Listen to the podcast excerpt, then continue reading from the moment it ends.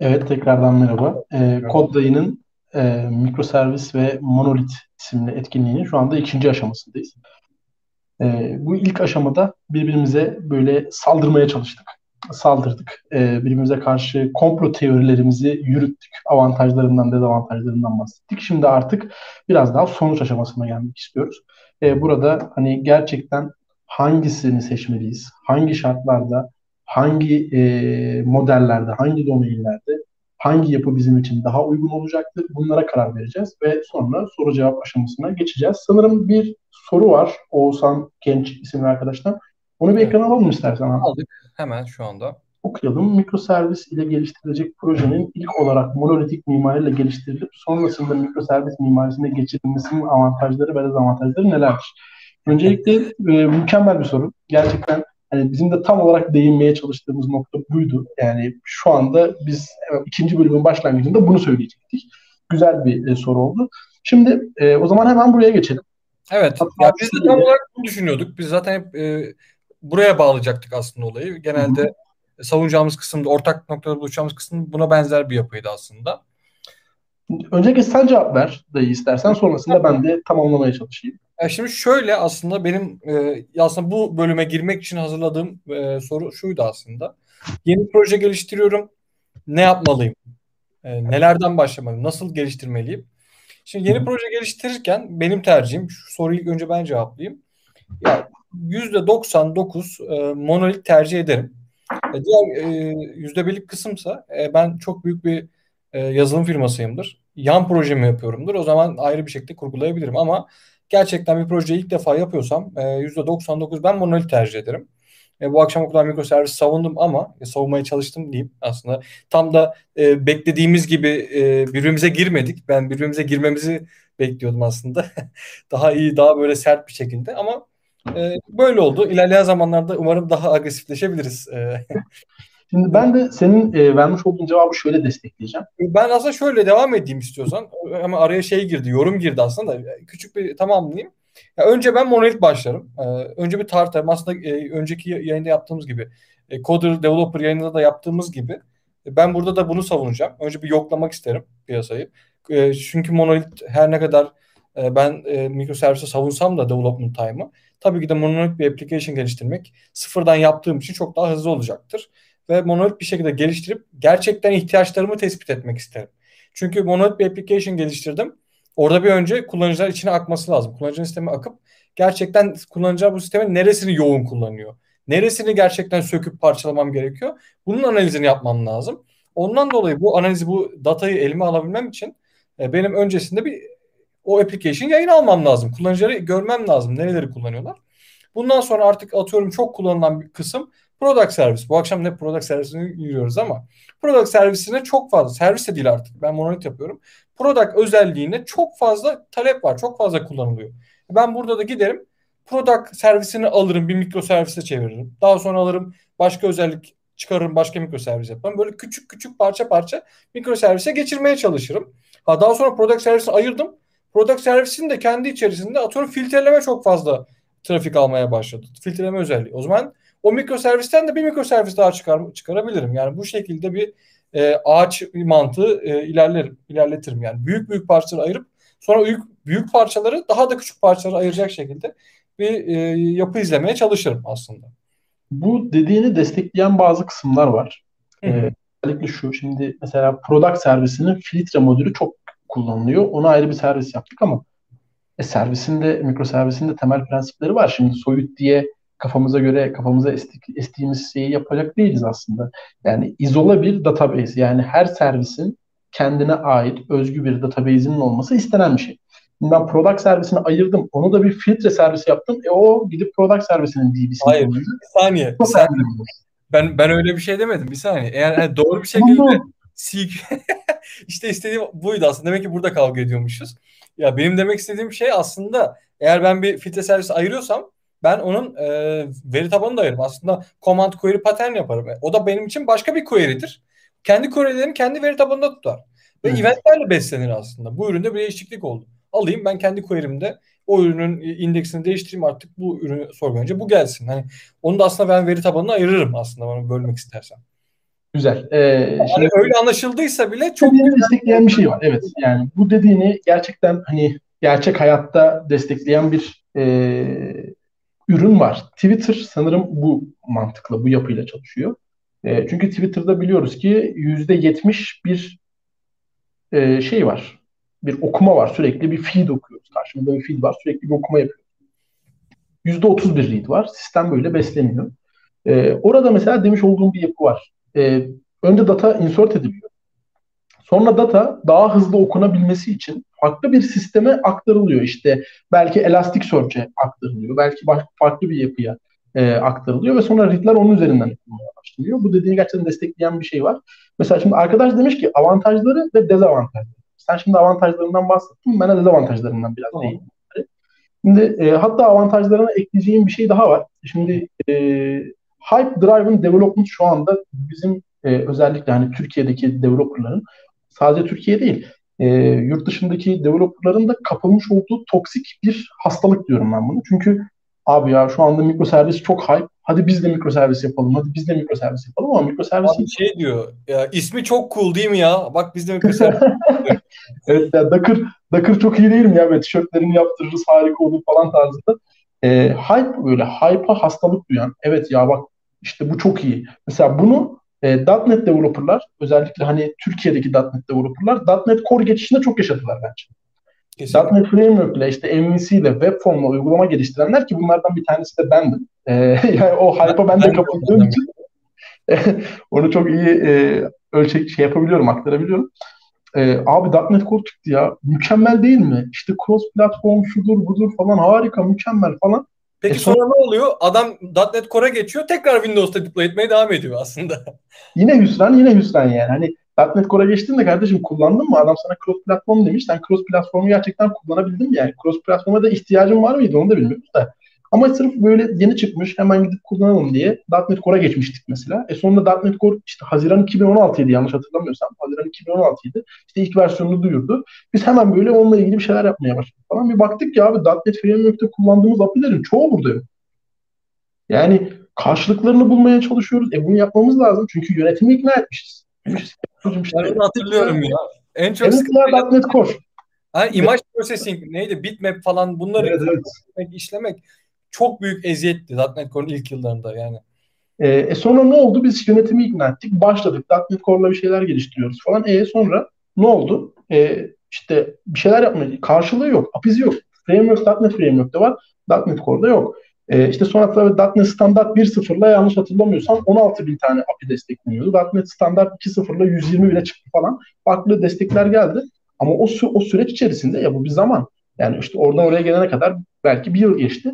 Ama biz o süreç içerisinde olmayan şeyleri sürekli dışarıda aramaya başladık. Orada da bulamazsak kendimiz yapmaya çalıştık. Sürekli bir zaman ve maliyet kaybettik. Ee, sürekli eksiden yazdık yani. Hı. E şimdi Hype Driven Development mikroserviste de var. Hemen hype'dır abi biz bunu kullanalım hastalığı var. Ben bunu kesinlikle önermiyorum. Özellikle ve özellikle monolith first diye bir kavram var zaten. Hani e, işte Google'a monolith first ederseniz bununla ilgili yazılmış birçok makale bulursunuz ki Martin abimizin de yani üstadımız Martin Fowler'a da buradan selam olsun. E, Martin abimizin de bu konuyla ilgili güzel bir yazısı var diye hatırlıyorum. Hani monolith first.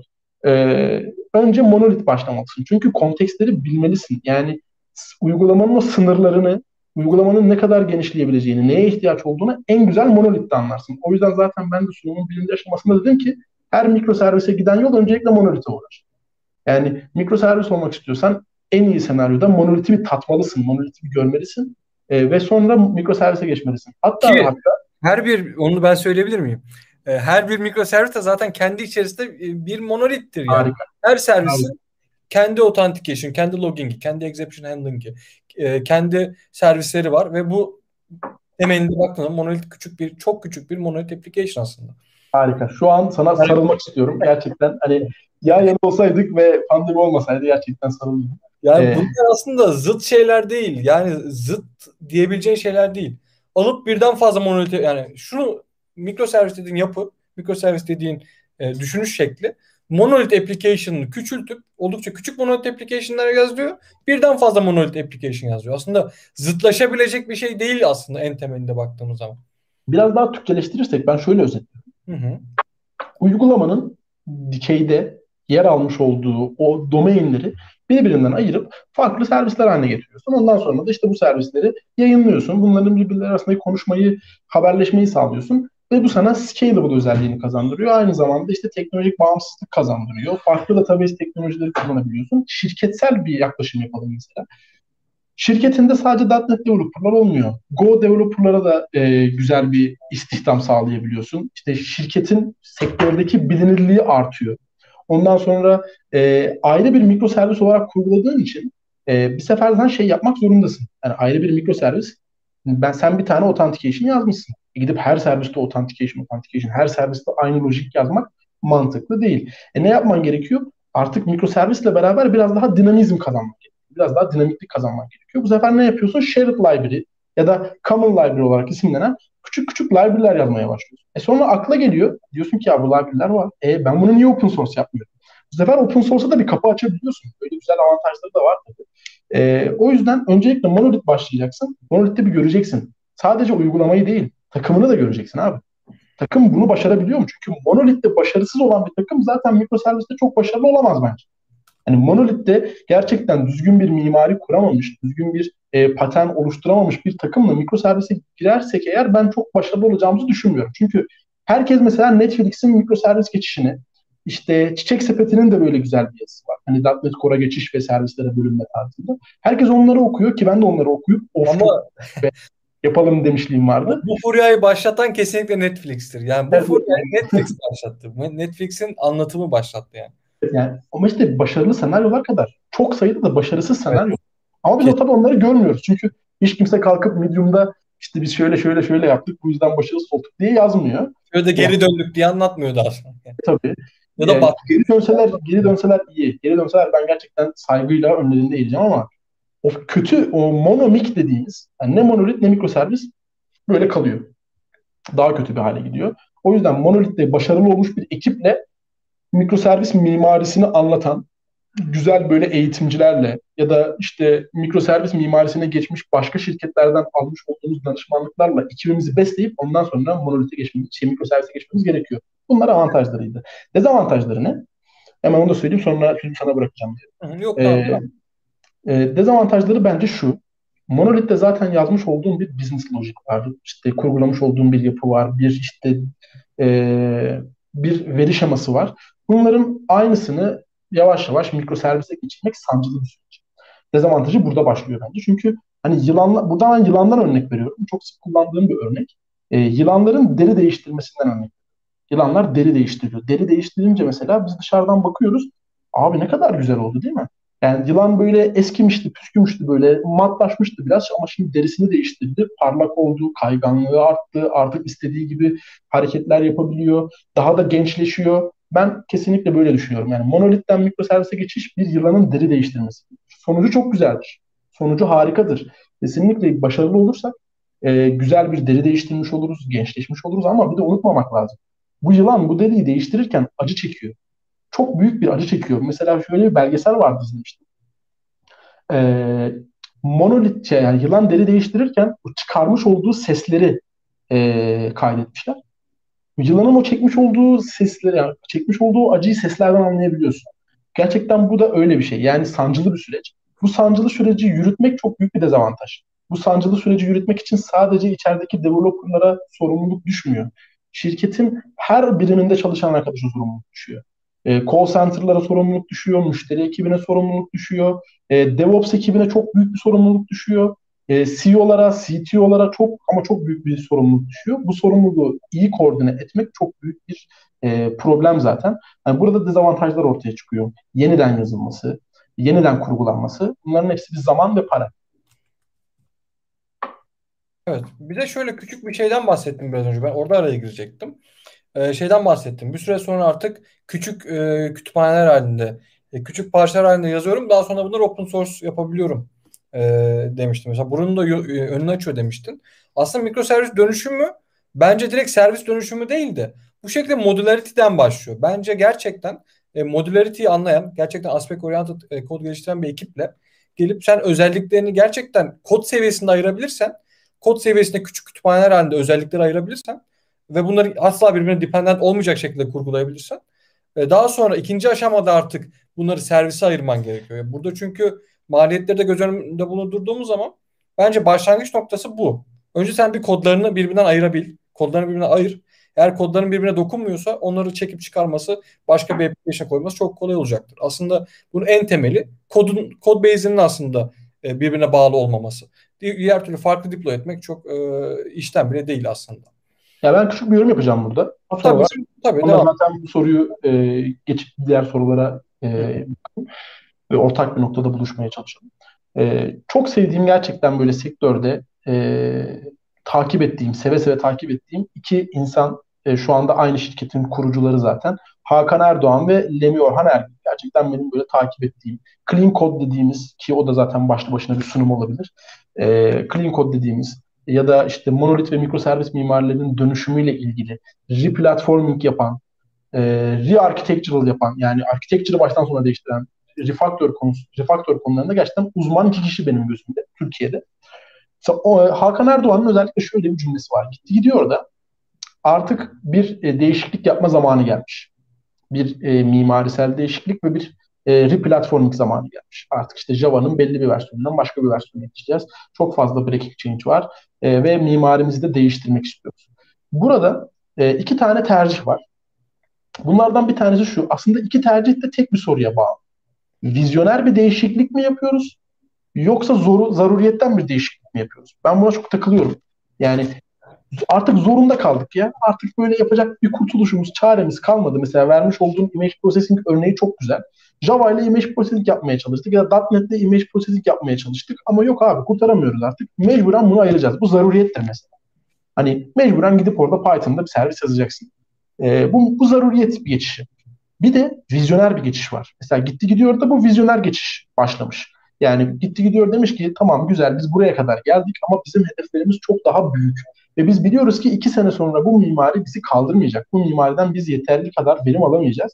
Ve biz şimdi daha iyi bir mimariye, daha iyi bir platforma geçiş yapmak istiyoruz mesela. Bu da vizyoner bir geçiş. Vizyoner bir geçiş ve e, zaruri bir geçiş. Ben burada e, zaruri geçişte refaktörün çok ama çok ama çok daha önemli olduğunu düşünüyorum.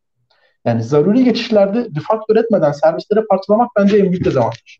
Yani önce bir refaktör edip mevcut yapının da bir elini ayağını toparlayalım ki daha sonra bizim ayağımıza pranga olmasın. Sürekli bize bak çıkarmasın, sürekli bize sorun çıkarmasın. Çünkü sancılı bir sürece giriyoruz. Yani çok ciddi bir dönemeçteyiz. E, o yüzden ben e, özellikle zaruri e, değişikliklerde kesinlikle refaktörünün de çok önemli bir parça olduğunu düşünüyorum. Evet. Aslında şöyle e, küçük bir şey de daha eklemek istiyorum aslında. Şu an aklıma geldi. E, şöyle izin verirseniz Furkan Hocam. Ee, küçük bir e, bulamadım şu anda. Heh, şurada bir şey göstereceğim sadece. Ee, aslında e, savunduğum şey aslında şu. Şöyle doğru paylaşabildim mi? Paylaştım. Aslında şöyle yapıyorduk. Bu daha önce başka bir yerdeki e, bir sunumdu aslında benim. E, bahsettiğimiz monolit application'lar biz şunun gibi düşündük. Hani her bir katman başka bir işi yapar. Yani şu an bunlar örnek sadece ama böyle ucuca birbirine bağlı bina gibi, katlardan oluşur gibi düşündük. İşte entire architecture en popüleri vesaire gibi ama aslında e, sen monoliti şu şekilde de yapabilirsin. Hani her özelliğini ayrı kütüphaneler halinde yapıp daha sonra tek bir application'da birleştirecek halde yaparsan daha sonra sen şu 2-3 e, parça özelliği buradan çıkarıp application key'i koyabilirsin aslında. Yani modüler, e, modüler e, monolit dediğimiz zaten yapıda burada karşımıza çıkıyor. Yani şunları alıp neredeydi orası?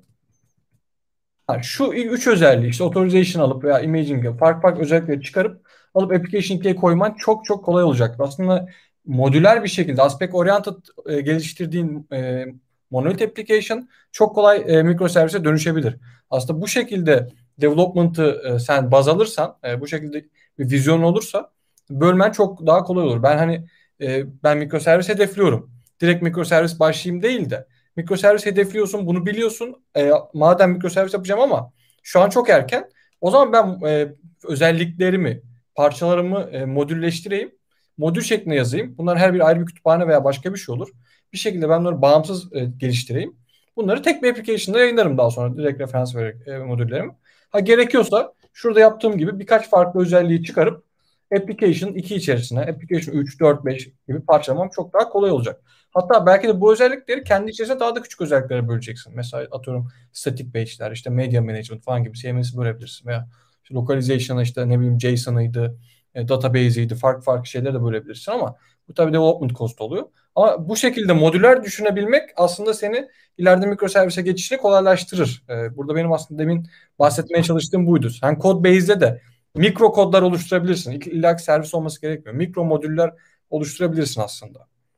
Kesinlikle katılıyorum. Gerçekten güzel bir özetleme oldu. Şimdi o zaman yavaş yavaş orta noktada buluşmaya çalışalım. Şimdi orta noktada buluşmak için aslında e, benim sana birkaç tane e, sorularım var. Bu sorular doğrultusunda bakalım gerçekten beni e, orta noktaya çekebilecek misin ya da ben seni orta noktaya çekebilecek miyim? Nerede buluşacağız çok merak ediyorum. Şimdi yazılım yaşam döngüsü zaten sonsuz bir e, döngü bu bizim gözümüzü kamaştırıyor. Gerçekten hani yazılımı seven, e, yazılımla uğraşan, yaz, yani information technology zaten hani bu domainde çalışan herkesin sevdiği şey bu. Gerçekten bir sonsuzluk var. Şimdi bu sonsuzluğun içerisinde ben kesinlikle e, mikroservisin nihai bir mutluluk vereceğini düşünmüyorum. Yani mikroservise geçtik. Aa her şey bitti artık mükemmel. Artık ben istediğim gibi kod yazabilirim. Kimse ben, benim önümü alamaz. Şunu eklemek Kimse istiyorum. Kesinlikle daha çok acı vereceğine emin olabilirsiniz yani. Burada maintenance yükü artıyor yani. Aynı ekiple oradan mikroservise geçmek intihar olabilir. Evet ya biraz önce de bahsettiğimiz gibi aslında başarılı olan senaryoları biliyoruz. Çünkü işte Medium'da şurada burada ya da şirketlerin kendi blog sayfalarında okuyoruz ve hoşumuza gidiyor. Ee, ama gerçekten bizim ihtiyacımız var mı? Ben buraya takılıyorum. Birinci sorum şu. Monolith bir application'ımız var. Domainden bağımsız. Domain ne olursa olsun. E, ister e-ticaret olur, ister blockchain e, işte domaininde olur, ister CRM domaini, ister başka bir CMS domaini ne olursa olsun.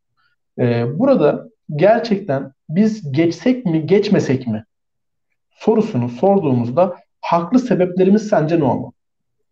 Çok güzel. Ee, mesela projenin hangi seviyesinde olduğumuz çok önemli bence. Ya bu proje kullanıcısı ne, kaç kullanıcısı var, kaç aktif kullanıcısı var, ne kadar trafik geliyor. Ben aslında önce bunların verisine erişmek isterim bu cevabı vermeden önce. Çünkü gerçekten ihtiyacım olup olmadığını gösterecek en önemli şey kullanıcı. Code base değil. Code base'in çok kompleks olması veya domainin çok kompleks olması. Yazdığım kodun e, artık e, maintain edilemeyecek kadar büyümesi de bir sebep değil. Gerçekten e, en büyük özelliği aslında, en büyük fark yaratan şey scalability. Eğer hani ben modüler bir şekilde kodumu geliştirmiş olsaydım aslında pek çok şeyi böyle savuşturabilirdim monolitteyken. Çünkü ben her şeyi bütün clean code e, prensiplerine uymuşum. Bütün prensipleri takip etmişim. Doğru bir patern seçmişim. Her şeyin altından kalkabilirim. Ta ki scalability'ye gelene kadar. Eğer benim e, biraz önce bahsettiğiniz gibi product servisim çok yük, yoğun yük altındaysa ya product özelliğim çok büyük yük altındaysa sadece product ile ilgili bir özelliği scale edemiyorum. E, işte bunu analiz etmem için de benim trafiği ve kullanıcı sayısını biliyor olmam gerekiyor. Ne, hani hangi saatlerde veya işte hangi durumlarda, işte özel günlerde, bayramlarda, şurada burada yani beklenmedik bir yük artışı oluyor mu ve nerede oluyor? Buna göre de neyi nasıl parçalayacağıma karar verirdim. Aslında benim elimde bir veri olması gerekiyor. Ama veri olmadan verebileceğim cevap da şu, verilere bakmamız gerekiyor. Verilere nasıl bakmanız gerektiğini Verilere, verilere baktık, verilere baktık ve şunu gördük. Ee, belli zamanlarda sistemimiz çok ama çok aşırı derecede yük altında. Yani mesela örnek verelim hani daha somut bir şekilde akla oturur. Bu yükün dağılımı da çok önemli. Nasıl dağılıyor? Sistemin nerelere hemen, hemen örnek veriyorum. Mesela ben bir e, provider'ım. Bir e, canlı yayın aktif olarak e, insanlara canlı yayın izleyebilecekleri bir provider'ım. Mesela maç saatlerinde maç yayını yapıyorum. E, maç legal saat... bir şekilde tabii de yayın tabii, tabii, legal bir şekilde e, maç yayını yapıyorum ve maç saatlerinde özellikle derbi akşamları olay bitiyor. Sunucum kesinlikle aşırı derecede yüzde yüzlerde çalışıyor. Ee, ama sunucumun da sadece yani uygulamamın da sadece o streaming yapmış olduğum alan çok yük altında. Çünkü sürekli insanlar maç izliyorlar. O sırada mesela işte user register modülüm bir şey yok. Kimse register şey olmuyor saatlerde. Kimse register olmuyor. Ama çok deli bir şekilde gerçekten streaming yapıyorum. Mesela bu domainde bu, bu şartlarda mikroservise geçiş sence mantıklı mı? Yani doğrudan sistemin mikroservis olup olmadığını karar veremeyiz. Şöyle karar veremeyiz. Ben dedim ki streaming çok büyük yük altında. Sadece streaming özelliğini çıkardım. Başka bir servis yaptım. Şimdi sadece streaming servisi var ve geri kalanlar var. Şu anda benim kullandığım yapı mikroservis mi değil mi? evet, güzel. da yok aslında. Evet mikroservis diyeceksin ama diğer servis mikro değil. Ee, hayır monolit diyeceksin birden fazla application'ın var. Yani burada aslında şey mikroservis bir düşünüş şekli. En başta dediğimiz gibi. Tek, belli çizgileri belli kalıbı olmayan bir şey ama hani mikroservise göz kırpacaksan eğer buradan başlaman lazım. Ben alırım o stream sunucusunu alırım farklı bir yere çekerim. Stream sunucusunda kendi içlerinde bölünmesi gereken yerler varsa yine onu analiz etmeye devam ederim. Onu da daha alt kırımlarını bölebilirim. Ama e, sırf mikroservis yapacağım diye kullanıcıların login olduğu yeriyle kullanıcıların register olduğu yeri ayrı servis yapmanın hiçbir anlamı yok yani. Burada verilerle çalışmamız gerekiyor aslında. Bence çok güzel bir noktaya değindik. E, çünkü zaten benim şimdiye kadar görmüş olduğum tüm mikroservisler, tüm monolith application'lar yani ya da bu süreç yani monolitten mikroservize geçiş süreci aslında hep böyle başlıyor. Hep bir nokta paramparça ediyor uygulamayı. O modül yüzünden application down oluyor, sabahlara kadar çalışmak zorunda kalıyoruz. Ee, çok sıkıntılı süreçler yaşıyoruz. Sonra diyoruz ki ya abi bu olmuyor artık. Kafayı yiyeceğiz. Artık bunu götürelim. Kendi sunucusu olsun, kendi veri tabanı olsun, kendi yapısı olsun. Bunu ayrı bir servis yapalım. Buradan buraya besleyelim. Kurtulalım şu işten dediğimiz anda işte o ampul yanıyor. Aa, evet yoksa biz gerçekten mikroservis odaklı mı düşünmeliyiz bundan sonraki geliştireceğimiz yapıları? E, o yüzden hani e, çünkü bazı arkadaşlar yani hayatı boyunca hayatı boyunca doğru bir cümle olmadı. Kariyer hayatı boyunca sürekli monolith application'lar üzerinde çalışmış, mikroservis mimarlar üzerinde çok fazla deneyim elde etmemiş arkadaşlar şöyle düşünebiliyor bazen. Abi mikroservise nasıl geçilir ki? Yani e, işte 5 tane servis yazacaksın. Her birine beşer kişi koyacaksın. Mesela en büyük soru da bu. Her şeyi evet. çöp atıp sıfırdan mı yazmalıyım sorusu var yani. Ee, evet yani 5 kişi 5 tane 5 tane domainim var. Yani 5 tane servis oluşturacağım. Planlamasını yaptım. Her birine 5'er kişi koydum. 25 kişi aynı anda kod yazıp hepsini bir anda mı çıkacağız? Parça parça mı, kopara kopara mı ilerleyeceğiz? Ee, bunlar zaten tartışma konusu. Ee, ama ben bu noktada kesinlikle şöyle düşünüyorum. Zaten yayına çıkmışız. Zaten şu anda bizim aktif olarak kullanılan bir e, uygulamamız, bir sunucumuz, bir müşterimiz var. Para kazanıyoruz yani pazardan bir pay almışız. Pasta var elimizde. Şimdi bu pastadan olmak yerine pastayı daha da büyütmek lazım. Yani öyle düşünmek lazım. Yoksa her mikroservis geçişinin e, çıktısı şirketin batışı olur. E, bu noktada ben şuna benzetiyorum. Havada giden bir uçak var zaten. Şimdi uçağı indirip hangara sokup tamir edip tekrar havalandırmak bir çözüm yöntemi. Yani, çok maliyetli bir çözüm yöntemi. Evet, yani. çok da maliyetli bir çözüm yöntemi. Her yani tüm yolcular bekliyor. Hadi e, bazen de işte yazılım dünyasında yolcular beklemiyor. Hemen senin farklı bir pro, hemen senin farklı bir alternatifine koşuyorlar. Direkt hemen rakibine farklı, geçiyorlar aslında. Direkt rakibine geçiyorlar. Bu zaten kabul edilemez bir şey. Ee, yani çok paran olsa da kabul edilemez bir şey. Ee, paran olmasa da girişimci olsan da yani çok kısıtlı şartlarda ürün geliştirsen de bence kabul edilemeyecek bir şey. Uçağın havada gitmesi lazım. İyi kötü. Yani bazen türbülansa girer çıkar, alçalır, yükselir ama uçağın bir şekilde yolun sonuna kadar havada gitmesi lazım. Biz havadayken onu tamir etmek lazım. İşte o yüzden çok sıkıntılı bir süreç. Çünkü hangara indirmek de çok büyük bir maliyet. Havada tamir etmek de çok büyük bir maliyet. O yüzden mesela senin soruna da şöyle cevap veriyorum.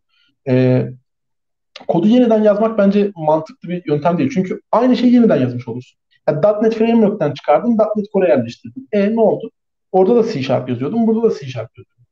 E, sadece framework değiştirdin. Replatforming eşit değildir mikroservis. Yani replatforming yaptın diye mikroservise geçtin diyemeyiz. Öncelikle zaten gidip o monolith yapıyı yeniden böyle güzel bir refactoringle, refactoring sessionlarıyla, pair programming'le güzel bir düzenleyip ondan sonra oradan parçaları kütüphane haline getirip sonra yavaş yavaş lojiyi buraya taşımanın mantıklı olduğunu evet. düşünüyorum. Bir de fark ettiğim bir şey var. Özellikle sen yorum yaparken gözünde şöyle canlanıyor senin. Ben öyle hissettim. Ee, eski yapı dediğin hani değiştirmek, mikroservis geçirmeye çalıştığın yapı hep böyle çirkinmiş, çirkin kodmuş, böyle e, hep böyle spagetti kodmuş gibi yorum yapıyorsun ama e, ondan dolayı diyorsun hani onu tekrar yazalım, şöyle yapalım, orayı refaktör edelim. Belki hani refaktör etmeden de gerçekten adam e, .NET Core'da küçük küçük .NET Core'da değil mesela örnek veriyorum. Biz hep e, .NET'çi olduğumuz için .NET'ten örnek veriyoruz da.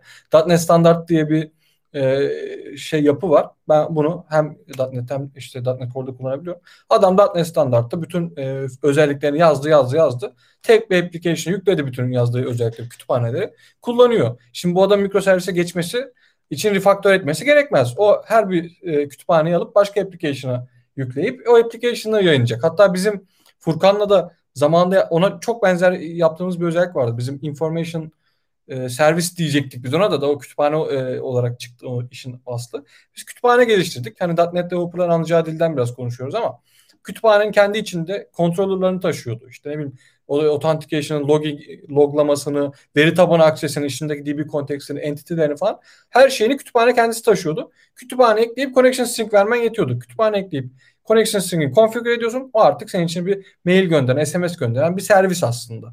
Ama ben işte böyle bir servisi biz Identity Server'ın içerisine koyduğumuzu varsayalım. Identity Server'dan mailler falan atıyor. O kütüphanenin sadece referansını kaldırıp başka bir projeye koydum. O projeyi yayınladım. Aslında bunu ayırması çok daha kolay oluyor aslında. Evet, yani böyle bir modüler bir yapıda kurulmuş bir e, servis, monolit servisi aslında sen bu kadar maliyet yaratmadan e, mikro servislere bölebilirsin aslında. Hani hep böyle kötü kod işte çirkin kod olması gerekmiyor monolit mimarinin aslında.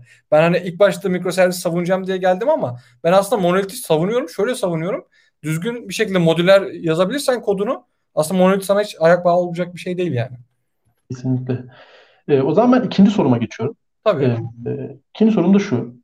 Ya biz evet yazılımcılar yani işte dışarıdan bakıldığında kulaklığı takan böyle parmakları hızlı e, sürekli olarak böyle kod yazan, kahve içen, günün 24 saati kahve içen insanlar olarak gözüküyoruz. Ve bizi de böyle çok şey olarak görüyorlar. Tabii meslektaşlarımız değil ama dışarıdan sosyal hayatındaki insanlar hani sadece o bilgisayarın ekranında başka hiçbir şeye odaklanmayan, sadece yazdığı koda odaklanan insanlar gibi görüyorlar ama aslında bu böyle değil. Çünkü e, yazılımcının görevi sadece kod yazmak değil, şirketini düşünmek, ürünün geleceğini düşünmek, ürünün mali planlamasına bile düşünmek zaten developer'ın asli görevlerinden. Hani her zaman e, ben şunu savunuyorum. C Sharp developer olma, Java developer olma, backend developer olma, frontend developer olma. Sen domain developer ol. E-ticaret domaininde çalışıyorsan e-ticaret senden sorumlusun. Pazarlama bir şeye karar mı vermiş? Mesela pazarlama bir şeye karar vermiş. Bir marketing yapacak. Orada sen de fikirde bulun. Sen de konuş. De ki ya bak şöyle yaparsak marketingimiz daha iyi olur. Şunu yaparsak daha iyi olur. Yani domain developer olmak domaini geliştirmek demek. Sen e-ticareti geliştir. Ben boş ver abi C Sharp. C Sharp zaten kendi başına geliştirilen hani hatta o işte .NET Core'la beraber hani .NET Core geliştirmesen zaten .NET Core open source. Çok istiyorsan git open source'a contribution yap. Ama sen domain için çalışıyorsun. Peki Tabii. E, yazılımcıların bu tarz bir rol yani hangi ölçekteki firmalarda yazılımcılar bu tarz bir role bürünebilir? Yani baktığın zaman 900 tane e, yazılımcısı olan firmalar da var. Bu böyle bir firmada çalışan yazılımcı gelip de ürün geliştirme e, nerede geliştirildiğini bile bilmiyordur aslında burada böyle evet. firma Hangi e, işletmelerde yani hangi şirketlerde yazılımcılar bu tarz role bürünebilir? Ya ben şöyle düşünüyorum. Startup ekosisteminde bu çok daha kolay. Şimdi e, çünkü kurumsal mimarilerde yani kurumsal şirketlerde bunu yapmak zor. Neden zor?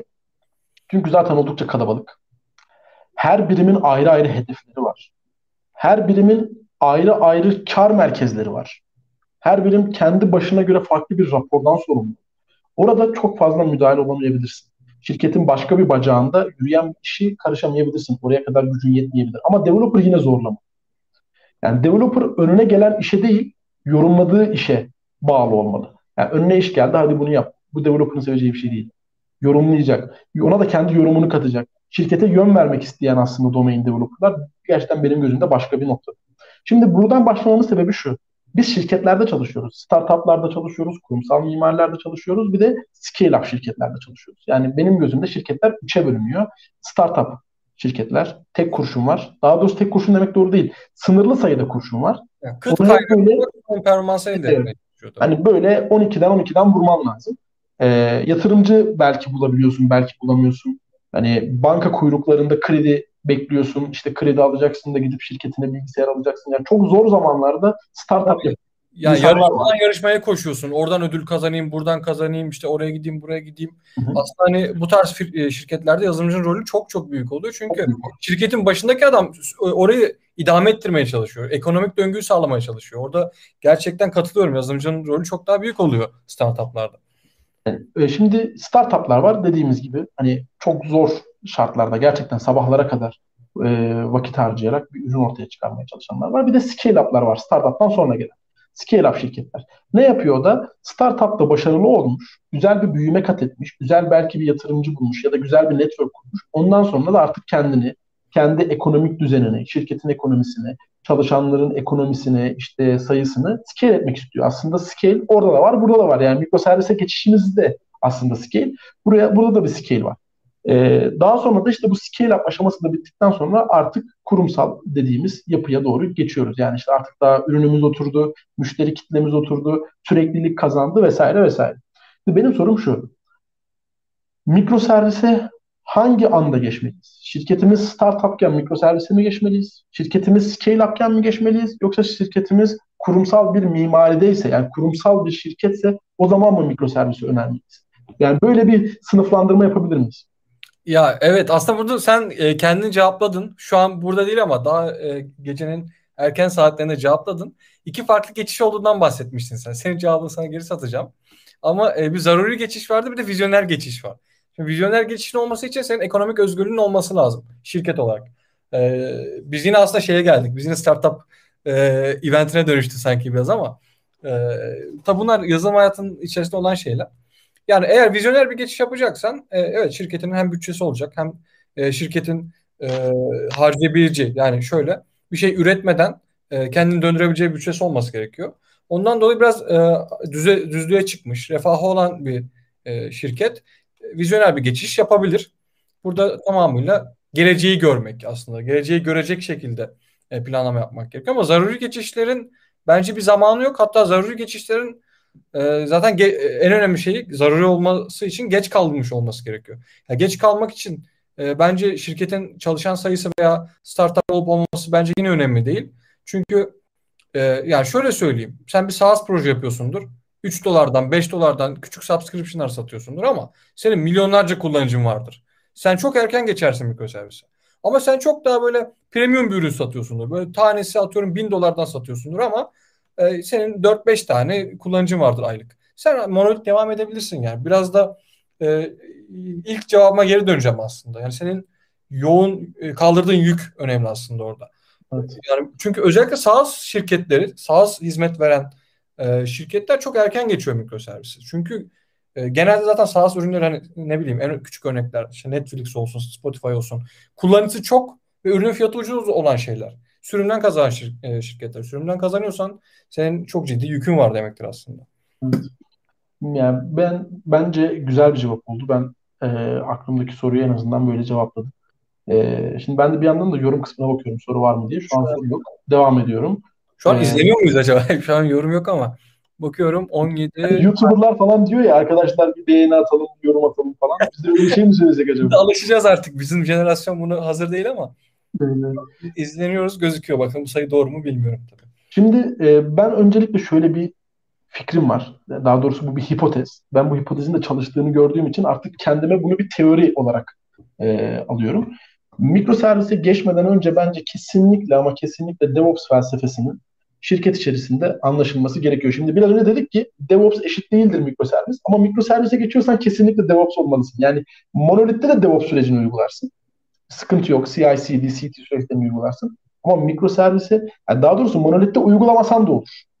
Ya bir şekilde sürdürebilirsin bu. Ya tabii monolitte insan yükü az yani insan eforu az olduğu için Evet evet. İnsan emeğinin gerektiği belki de bir tane deployment varsa. Tek bir deployment. Onu insan emeği yapabilir. Ama mikroserviste olay çok bambaşka. O yüzden kesinlikle orada bir DevOps ekibinin ben de yani bak DevOps sürecinin oturması başka bir şey. DevOps ekibinin olması gerekiyor. Yani şirkete bu DevOps kültürünü aşılayan, bak bu geçişi yapacağız ama önce hepimiz bir aynı frekansa gelelim. Aynı frekansta bir konuşalım. Bakın DevOps diye bir şey var. Biz bunu yapmak istiyoruz. Ee, ve hazırlık süreçleri. Yani CI/CD pipeline'larının bence kesinlikle ama kesinlikle hazır olması gerekiyor. Hani evet. o zaman şöyle şeyler görebiliyoruz. Biz de mesela öyle şeyler yaşıyoruz. Yani kodlamaya geçmeden önce senin onu nasıl deploy edeceğini çözmen gerekiyor. Çünkü sen iki tane servis yaptın, üçüncüde bunu çözersen önceki servislerde buna uymayan pek çok şey olabilir aslında. Burada çok iyi katılıyorum. Aslında önce bir DevOps ekibini kuracaksın. Ya, ekip dediğimde ilk başta zaten tek kişi olacak. %90 bu tek kişi olacak ama hani DevOps ile ilgili bir kültür oturtman için mutlaka DevOps'tan sorumlu bir kişiyi ve en azından devamında da gelecek ekibi e, oluşturman gerekiyor aslında. Bu önemli bir kriter. DevOps şey mikroservis evet. önce. Yine Lemi Orhan Ergin'in bir sunumundan küçük bir alıntı yapayım. E, kendisi de şöyle bir cümlesi vardı. Kodu yazmadan önce ilk komitiniz pipeline olmalı diyor.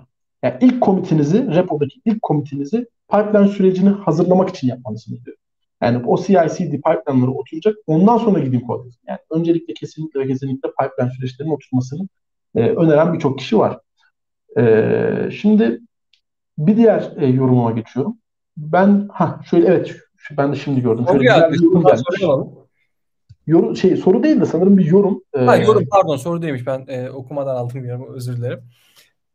Okan Şu Milli. bir projeye evet Okan Milli Okan Okan Milli'ye de buradan e, selam gönderelim. Okan abi de e, Mobiloller'da e, yani Joker eleman dediğimiz CTO pozisyonunda görev yapan ama DevOps süreciyle ilgili tüm şirketi bilgilendiren, e, tüm ekibi bilgilendiren ve tüm DevOps işlemlerinden sorumlu olan bir abimizdi. E, şöyle bir yorum yapmış. Şu an bir projeye başlıyorsunuz diyelim.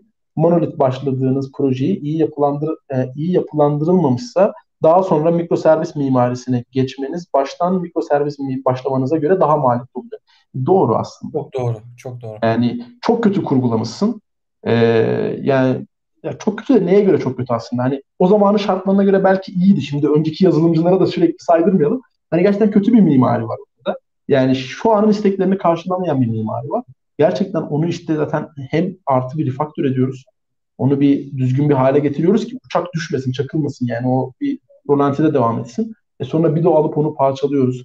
E sonra parçaladığımız şeyleri de o monolitle tekrar haberleştiriyoruz ki o monolitle çalışmaya devam etsin. Bir anda kapatamıyorsun çünkü. Yavaş yavaş parça parça. Evet gerçekten hani eğer ortada çok kötü bir e, şey varsa, ürün varsa onu e, ilerletmek biraz zor değil. Ben e, şunu da eklemek istiyorum aslında. E, yani burada bu kötü başlangıcın monolit olması şart değil. O kötü başlangıç mikroservis de olabilir. O çok daha maliyet, çok daha kötü. Çok daha bir kaos senaryosu. Mikroservise kötü başlarsan sen mikroservis devam ediyorsun. Devamını getirmen senin için çok daha büyük eziyet olacak. Çok yani daha ben şöyle bir örnek verebilirim sektörde yani gördüğüm kadarıyla. Kötü monolit başlamak, kötü mikroservis başlamaktan bence çok daha iyidir yani. yani kötü başlamayalım da ee, Oğuzhan'dan da şimdi bir yorum gelmiş. Bu konuda doğru framework kullanmak çok önemli e, olduğunu düşünüyorum ben demiş. Evet doğru doğru framework. Yani mikroservis başladım mesela. Ee, ya senin için gerçekten buradaki en biçilmiş kaftan diyelim ki Python. Python yazmalısın. Yani şirketinde bunu bilen kimse yoksa e, onlara o eğitimi aldırmalısın. O işte Python'da e, örnek e, servisleri göstermelisin. Onlar e, o işi yapmalılar. E, artı olarak şunu da eklemek istiyorum. Hani kötü mikroservis başlangıcı ile ilgili şöyle bir örnek görmüştüm sektörde. E, A servisi ve B servisi var. Şimdi A servisi ve B servisi aralarında konuşacaklar. Ama bu aralarında konuşurken dataların gidip gelmesi biraz zaman. Biraz zaman yani işte oraya request atıyor. Oradan iki saniye cevap bekliyor. İşte sonra oluyor onu anlamlandırıyor falan. Böyle sorunlar var. Şöyle bir yola gitmişler. A servisi, A mikroservisi B mikroservisinin database'ine doğrudan erişiyor. Oho. İşte bu kötü bir mikroservis başlangıcı gerçekten. Ee, çok kötü bir e, mikroservis başlangıcı. O yüzden hani böyle e, yapılarda da gerçekten çok ama çok dikkatli olmak gerekiyor. Yani kötü bir şekilde de başlamamak gerekiyor aslında. Şimdi e, ben diğer bir yoruma geçeceğim. Hani mikroservisle alakalı. E, eğer kaynaklar varsa bu DevOps gibi zaruriyet değil bence. Ama eğer kaynaklar müsaitse bir cloud provider kullanmak bence biraz daha mantıklı. Hani o DevOps sürecindeki yükü azaltmak için. Hani kendi işte Kubernetes cluster'ımı kurayım, kendim yöneteyim, lisanslarını, şuyunu, buyunu, her şeyini kendim yöneteyim demektense hani bunları zaten bizim için önceden hazırlamış e, cloud provider, işte AWS gibi, Google Cloud gibi, Azure gibi e, bazı Google şey, bazı cloud provider'ları kullanmanın ben biraz daha avantajlı olduğunu düşünüyorum. Sen ne diyorsun bu konuda? Ya tabii ki. Onu kullanmadığın takdirde şunu yapacaksın. Kendine DevOps ekibi kurman lazım. Atıyorum bir kişi DevOps'tan sorumluyken artı bir de yanına gidip bir tane cloud servis kullandığın zaman her şey çözülebiliyorken ben cloud servis kullanmayacağım dediğin anda DevOps ekibini belki 3 kişiye çıkarman gerekecek. Ya aslında bir trade-off, bir pazarlık aslında. Bu e, bilgi birikimine, bu tecrübeye senin şirketinin ihtiyacı var mı? Eğer ben böyle bir kültüre sahip olmak istiyorum, ben bu şirketimin böyle bir bilgisi olsun, böyle bir knowledge olsun istiyorsan evet o ekibi kuracaksın. Daha çok maliyetli olacak yani maddi açıdan. Ama yönetebileceksin. Ee, Ama Sana... şöyle şeyler de yaşıyoruz abi. Ben şöyle şeyler de duyuyorum. Özellikle şimdi bu KVKK ve GDPR muhabbetlerinde hani işte şey muhabbeti var ya Hani konuyu çok oraya çekmeyeceğim ama hani sadece cloud provider hani şeyi var, adamın e, gücü var cloud provider kullanmak için. Cloud provider dediklerimiz gerçekten pahalı. Yani gerçekten pahalı. Yani core business'ı çok pahalı. Yani mesela ben şu andaki çalışmış olduğum şirkette AWS kullanıyoruz arka tarafta işte cloud provider olarak. Core feature'ı çok pahalı. Yani o Elastic Beanstalk'lar, işte içeride Docker'ların, Kubernetes'lerin yönetimi falan o, o özellik pahalı. Ama mesela geçiyorsun SQS'e. SQS çok ucuz. Yani e, onu kullan yani. Ya da işte SNS servisleri çok ucuz gibi gibi. E, şimdi burada mesela şöyle bir yorum da yapıyorum ben. KVKK ve GDPR ile alakalı. Hani şey diyorlar ya işte senin müşterinin nerede mesela senin müşterinin Türkiye'de verisini Türkiye'de saklamalısın tarzında bir muhabbet var ya. İşte burada cloud provider'ların Türkiye'de destek olması, işte e, Türkiye'de e, sunucular barındırması gibi bazı dezavantajlar olabiliyor. Bu yüzden mesela şirketlerin de bazıları GDPR'a takılıyorlar. O yüzden diyorlar ki ya biz kendi e, işte sunucularımızı, kendi şeylerimizi kendimiz yönetelim. Yani GDPR ve KVKK da e, çok detayını bilmemekle beraber. Tabii, zaten KVKK Türkiye'ye çevrilmişler zaten. Türkiye'nin adapte ettiği evet, evet. versiyonu KVKK oluyor zaten. E, zaten bir konteyner teknolojisi kullanmak gerektiğini e, söyledik. Ben senin e, şu konuyla ilgili fikrini merak ediyorum. Mikroservis mimar aslında bu evet evet mikroservis mimarisi. Mikroservis mimarisinde monitoring ve notification araçlarıyla ilgili alertlerle alakalı e, bir yorum yapmanı istiyorum. E, tam olarak nasıl bir neyle ilgili yorum yapmam gerekiyor? Ya şeyden yani, bahsediyorsun. Nasıl olmalı konusunda mı? Yani ben atıyorum e, alertleri her servis kendisi mi implement etmeli yoksa ortak bir implementasyonu mu kullanmalı? Bir soru aslında. İmplementasyonla ilgili konuşmuyorum. E, monitoring ve notification yani monitoring, notification ve alert sistemleri. Bunları, anladım. Aslında monitoring sistemlerinden bahsediyoruz tabii. Yani bunları kendin ister kendin geliştir, ister dışarıdan SaaS ürün olarak kullan. Burası beni ilgilendirmiyor. Sadece şunu soruyorum. Mikroservis mimarisinde bunların önemi sence e, monolite göre ne kadar fazla? Tabii. Şimdi şöyle monolith application'da şöyle oluyor. Abi sistem çöktü, çalışmıyor. Sen çalışmadığında çok haberdar olabilirsin. Basarsın evet. gelmez, application gelmez. Çalışmaz yani.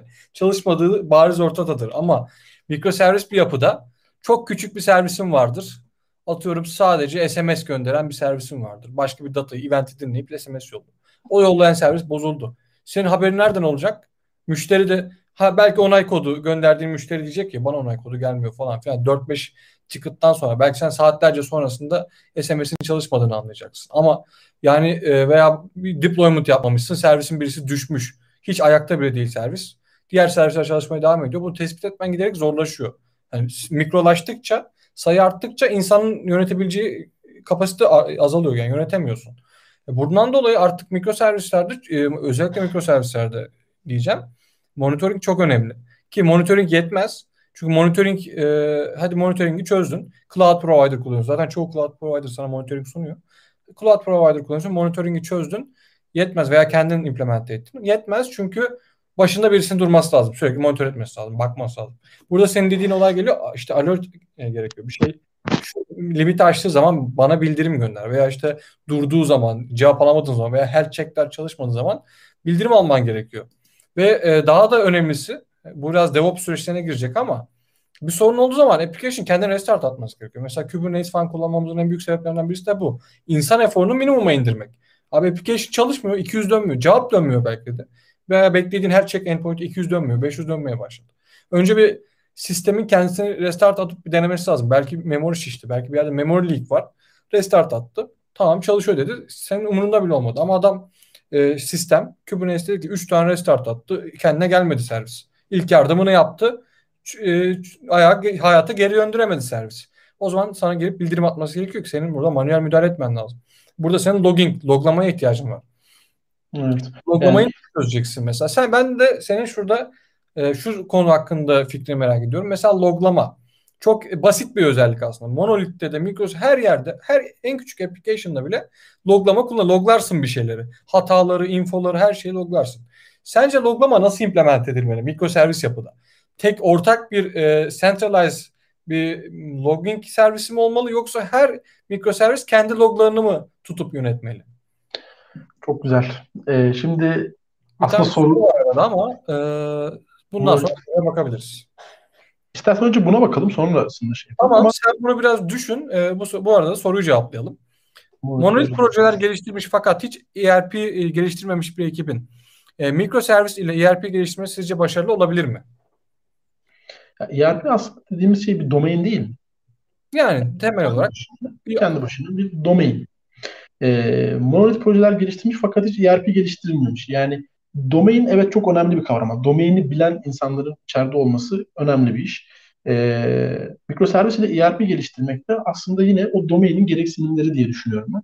Yani e, eğer o domainle ilgili gerçekten içeride domain developer diyebileceğimiz, domaini baştan sona tanıyan teknik insanların oluşu ile ve e, mikroservisi daha önce başarılı bir şekilde monolitten koparmış ve başarılı bir şekilde geçirmiş insanları bir arada toplarsak başarılı olabilirler. Ya bunların tek bir parametresi yok bence. Birden fazla parametresi var. Birden fazla etken var, birden fazla parametre var diyebiliriz. Sen ne düşünüyorsun abi bu konu hakkında? Yani o en baştan beri konuştuğumuz gibi mesela e-ticaret gibi ne bileyim CMS gibi o sonuçta bir domain ee, ve yani onu sen monolit veya mikroservis geliştirmen çok fazla e, fark yaratmıyor aslında ben. Ya domain hakim olduktan sonra senin de dediğin gibi domain developer olduktan sonra e, şeyin temellerini bilmen gerekiyor artık. E, baz aldığın paternin temellerini bilmen gerekiyor. Eğer mikroservisi yeteri kadar iyi öğrendiysen e, domaindeki bilgin de yeterliyse zaten başarılı olursun. E, o zaman şey yapalım. E, bir, bir soru soru vardı. Aynen ben hemen aşağı yazdım kendi sorduğum soruyu. Aslında şöyle özetledim. Beklerken özetledim. Servisleri neye göre bölmeyiz aslında? Sadece logging üzerinde sordum sana da mesela. Önce yani, ben login gibi değinmek istiyorum. Yoksa özelliğe göre mi? Yani atıyorum logging'i mi ayırmalıyım ben yoksa içinde logging'i, authentication her şey olan bir tane e, CMS mi ayırmalıyım? Ben özellikle şu login gibi değinmek istiyorum. Çünkü login iki farklı login var ya. İki farklı login var ya yani Hı. E, audit log var. Bir de öyle bir logging var mesela. Tabii hani o da loglamanın daha advanced bir loglama aslında. Advanced bir loglama şekli. Bir de mesela işte gerçekten dediğin gibi infoları, warningleri, işte critical e, infoları falan tuttuğumuz. Çok en küçük seviye. Temel logging mesela info, warning falan. Yani application log, outputları aslında. Şöyle yapılar gördüm. Bu konuyla ilgili benim direkt şudur diyebileceğim bir cevabım yok. E, bence sadece bende değil de yani çoğu kişide de bence böyle bir cevap yok. Ya kesin bir net bir cevap söylemek bence zor bir şey. E, tek bir yerde toplayan e, mimarlar gördük. Hatta bizim de çalışmış olduğumuz mimarlarda böyle şeyler kurguladık. Hani tek bir panelde, tek bir e, yerde bütün servisler oraya log basıyor ve biz oradan işte takip ediyoruz. Ama tabii bunun dezavantajları var. Servis sayısı çoğaldıkça e, sürekli olarak böyle e, loglar geldikçe bu sefer o loglar şişmeye başlıyor. Sen, sen aktif olarak o, o, o logları okuyamıyorsun. Kullanmış olduğumuz bazı providerlarda dashboard özellikleri var. Mesela sen diyorsun ki bana gelen source'lar var mesela. Yani örnek verecek olursak mesela Greylog kullanıyorum ben aktif olarak. Kendi kişisel hayatımda da yani kendi geliştirdiğim ürünlerde de e, ya da işte çalışmış olduğum şirketlerdeki ürünlerdeki yerlerde de Greylog e, benim için önemli bir tool logging olarak. E, Greylog'u da arka tarafta işte zaten Greylog'un da arka tarafta Elasticsearch kullandığını biliyoruz. Bize çok hızlı bir şekilde indeks mekanizmasıyla güzel sonuçlar veriyor. Mesela orada şöyle şeyler yapabiliyoruz mesela. Yani o yüzden mesela sırf Greylog'un ya da Kibana'nın e, bu tarz işte tool'ların varlığı nedeniyle e, tek bir yerde toplamak mantıklı geliyor. Neden? Çünkü Greylog'da şunu yapabiliyoruz. E, loglar geliyor. Her birinin bir source'u var. Nereden geldiği var. Hatta environment'lara göre değişen source'lar da verebiliyoruz. İşte dev ortamından geldi, stage ortamından geldi, pre-prod ortamından geldi, production'dan geldi gibi böyle e, environment bazında da ayırabiliyoruz. Ve onları ayırıp kendimize özel dashboardlar yapabiliriz. istatistikler çıkartabiliriz. E, ardından e, kendimize o paneller üzerinde, o tool'lar üzerinde alertler kurabiliriz. Şu servisten şu kadarın üzerinde şey hata gelirse Slack notification'ı, Teams notification'ı, e-mail gibi channel'lardan beni besle diyebiliriz. Hani bu kadar güzel tool'ların oluşu beni böyle tek bir noktada toplamaya itiyor. Ama her bir servisin ayrı loginki, ayrı e, işte yapısı olması da çok böyle e, felaket bir gibi gelmiyor. Yani o da olabilir ama ben daha çok hani kullanmış olduğumuz o tool'lar sayesinde e, tek bir yerde toplamayı daha mantıklı. Peki herkesin oradaki tek ortak log pool'una erişmesi e, doğru mu sence? Servis bazında mı user bazında? E sen şu ortaklaştırdık dedik ya mesela. Atıyorum sen demin ki açtığın şemayı baz alıyorum. 21 tane mikroservis var. 21 tane de ayrı ekip var diyelim. Her ekipte de 5'er kişi olsa zaten 100 kişi aşıyor. 100 kişiden fazla kişi, 100, 100 kişiden fazla developer'ın tek bir log servisine bağlanıp oradan sorgu atıp bir şeyler okumaya çalışması Çok daha sonra burayı da tek mikro servisleştirmek gerekecek gibi bir algı ee, çok büyük serviste, çok büyük ekiplerde şöyle bir şey gördüm. Ee, çalışan arkadaşlarımızın işte anlattıkları kadarıyla işte böyle beraber review ettiğimiz zamanlarda şöyle şeyler oluyor. Ee, hepsi bir mikro servis olmuyor. Domain servisi oluyor bir tane. Mesela product bir domain servisi oluyor ama domain servisin içerisinde ayrılmış belki 15 tane mikro servis oluyor. Biraz önce bahsettiğimiz o filtre özelliği vesaire. Aynen. E, genellikle çok büyük böyle mimarlarda, çok büyük e, işte servislerin büyüdüğü yapılarda genellikle her domain servisine bir tane logging tool'u ya da log, log source'u atanıyor ve oradan e, işlemlerini gerçekleştiriyor. Şöyle e, zaten süremizi de biz fazlasıyla açtık gibi gözüküyor. Ee, şöyle artık yavaş yavaş toparlamaya başlayalım istersen Furkan Olur. Hocam. Düşünüyorsun bu konuda. Şöyle bakalım sorulara. Ekstradan bir soru var mı? Sormadığın soru kaldıysa onu da üzerinden konuşalım. Benim sormadığım soru var aslında. Bir tane e, soru soracağım. İki tane çok önemli konu var mikroservis mimarisinde. Bunlardan bir tanesi servisler arasındaki iletişim. İletişim modeli. Hangi servis hangi servisi nasıl beslemeli, nasıl okumalı? Ee, işte event driven mimaride mi yoksa işte Signal gibi real time communication mı kurmalılar? Ya da işte request response mimari dediğimiz mimaride mi haberleşmeliler? Birinci sorun bu. E, ikinci sorum da e, hemen şimdi ikinci sorumu bulmaya çalışıyorum. İstersen önce birinciyi ben cevaplarken sen ikinci. Ben ikinciyi arayayım. Tamam. Ya burada iletişim konusu senin biraz önce açtığın bir sunum vardı. Hatta Microsoft'un bir tane dokümandan buldum demiştin. Şimdi orası gerçekten güzel anlatıyor. Çünkü orada şey de vardı. Senkron bir şekilde birbirine request atıp hepsi de birbirinin cevabını bekleyip en son kullanıcıya dönüyordu. Bu yanlıştı. Ki bence de yanlış. Eğer hani gerçekten çok fazla oradaki oluşacak e, olayın, oradaki transaction'ın sonucuna ihtiyacın yoksa olsa bile yine doğru değil bence de çok zor, zaruri kalmadıkça bence senkronize iletişim kurmaması gerekiyor. Nedir bu senkronize iletişimler? İşte en basitinden bir HTTP request. Çünkü request attın, e, sonucunu beklemen lazım. Sana bir sonuç dönüyor. Bence bu senkron iletişimin minimum olması gerekiyor. Çünkü servis sayısı arttıkça kimin eli kimin cebinde o nereye bağlanıyor, bu nereye bağlanıyor yönetmesi çok zor oluyor. Yani ortada bence event driven mimari kurduktan sonra dersin ki benim product ile ilgili eventim şudur. Product create. Kaç tane yer dinliyorsa bu eventi dinlesin. Bu sefer e, ilişkiyi tam tersi yönüne çeviriyorsun. Ben tutup da e, product servise bağlı değilim. E, product servisi bir tane event paylaşır. İsteyen kullanır, isteyen kullanmaz. Ortaya bırakır yani. Bu iş oldu der. Ortaya bırakır. Ve oradan işi düşen e, alır. O e, eventi işler. Eğer gerçekten product servis iş, işlenen event sonucuna da ihtiyacı varsa istedikten sonra da başka event fırlatır diğer servis. O da onu dinler. Böyle ucuca tamamen e, event sourcing gibi kurgulanmış bir mimari bence tercihim olur. Çünkü senkron olması başka sorunlar da yaratıyor. Burada e, ya birincisi zaten performans. Biraz önce de gördük. Kullanıcı butona bastıktan sonra dört tane servisi gezip gelmesini bekleyecek. Buna hiç gerek yok. E, ben işlemi aldım. Tamam. İşte senin verdiğin komandı aldım. Kullanıcının verdiği emri aldım.